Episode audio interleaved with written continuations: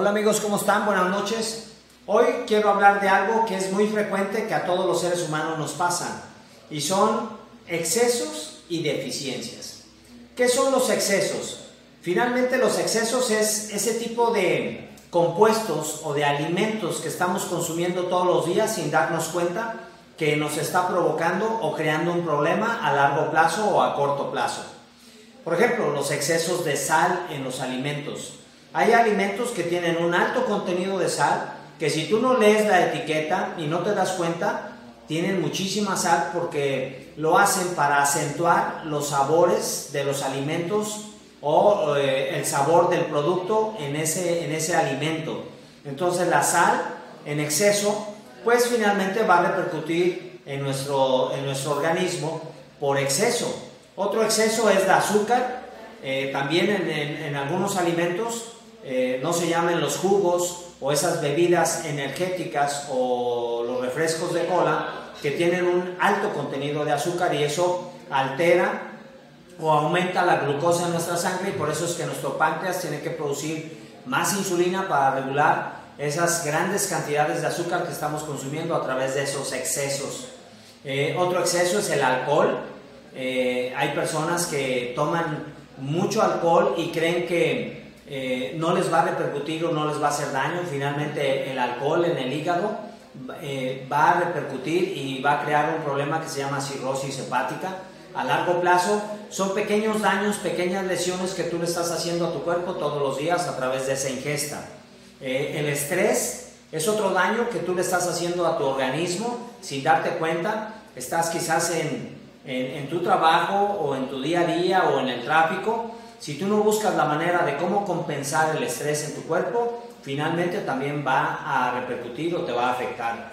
Eh, las grasas trans o el exceso de comida que sofrita o que se, se, se, fríe mucho en aceite reciclado, también va a crear un problema en tu cuerpo porque al final vas a tener problemas de colesterol o de triglicéridos altos, acumulación de grasa en tu cuerpo también por exceso de ese tipo de alimentos. Eh, los químicos en los alimentos es algo que no nos damos cuenta, pero que es muy común que las empresas de la industria alimenticia también los usen en los alimentos.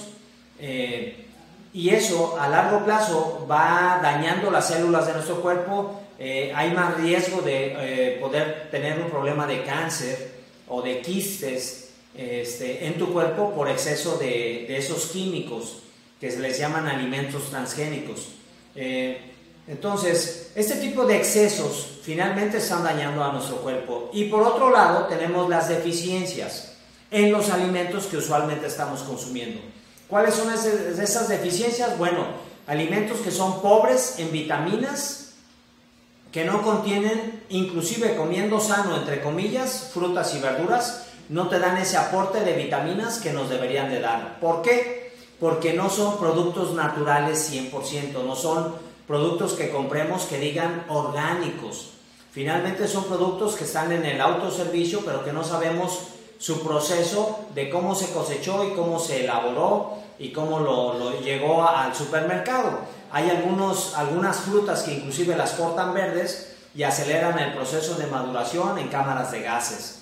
Entonces, deficiencias en proteína. A veces solo consumimos eh, alimentos altos en azúcar o en carbohidratos que no te aportan un gramo de proteína. Y es importante que los cinco alimentos que hacemos durante el día siempre eh, debemos incluir un aporte de proteína en, tus alimentos. ¿Por qué? Porque es el macronutriente que necesita tu organismo todos los días como un alimento indispensable, como un nutriente importante, por eso es un macronutriente. Otro, otras deficiencias son eh, factores botánicos, por eso es que nuestra fruta y nuestra verdura tiene que ser variada, tiene que ser colorida. Y no solo comer lo que nos gusta, tenemos que, comer lo que le conviene a tu cuerpo.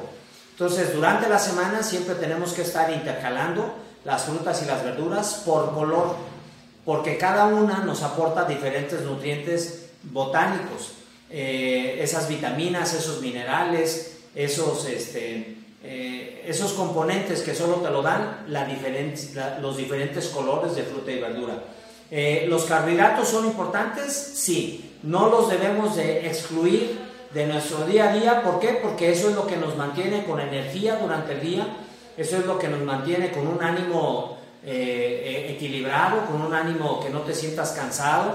Los carbohidratos son importantes porque es lo que alimenta al cerebro, pero debemos de consumir carbohidratos de calidad. En este caso, lo que yo les mencionaba, frutas y verduras, que es la mejor fuente de carbohidratos. Hay otro tipo de, carbohidratos como las leguminosas, que viene siendo el frijol, la lenteja, el garbanzo, el maíz inclusive, eh, es una fuente de carbohidrato bueno, el trigo, que debemos usar, sí, solo saber cómo y, cómo usarlo y en qué tipo de alimentos. En otros videos que vas a encontrar en mi canal ya he hablado de los carbohidratos, los simples y los compuestos. En otros videos también he hablado de la importancia de la proteína. Hoy solo te quería hablar en este video de la importancia de los excesos que hay que cuidar en los alimentos y las deficiencias en nuestros alimentos que están haciendo que nuestro cuerpo empiece a, sufrir esos cambios y que a veces no te explicas por qué estás aumentando de peso o tus medidas o tus tallas también están aumentando.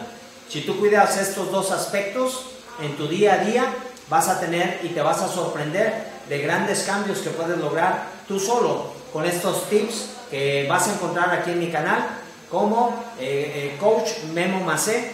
Ahí vas a encontrar varios tips, te los recomiendo y si a ti eh, o tú ya lo sabes o a ti no crees que no te sirvan, pues puedes compartirlo con más personas que tú creas que les puede ayudar.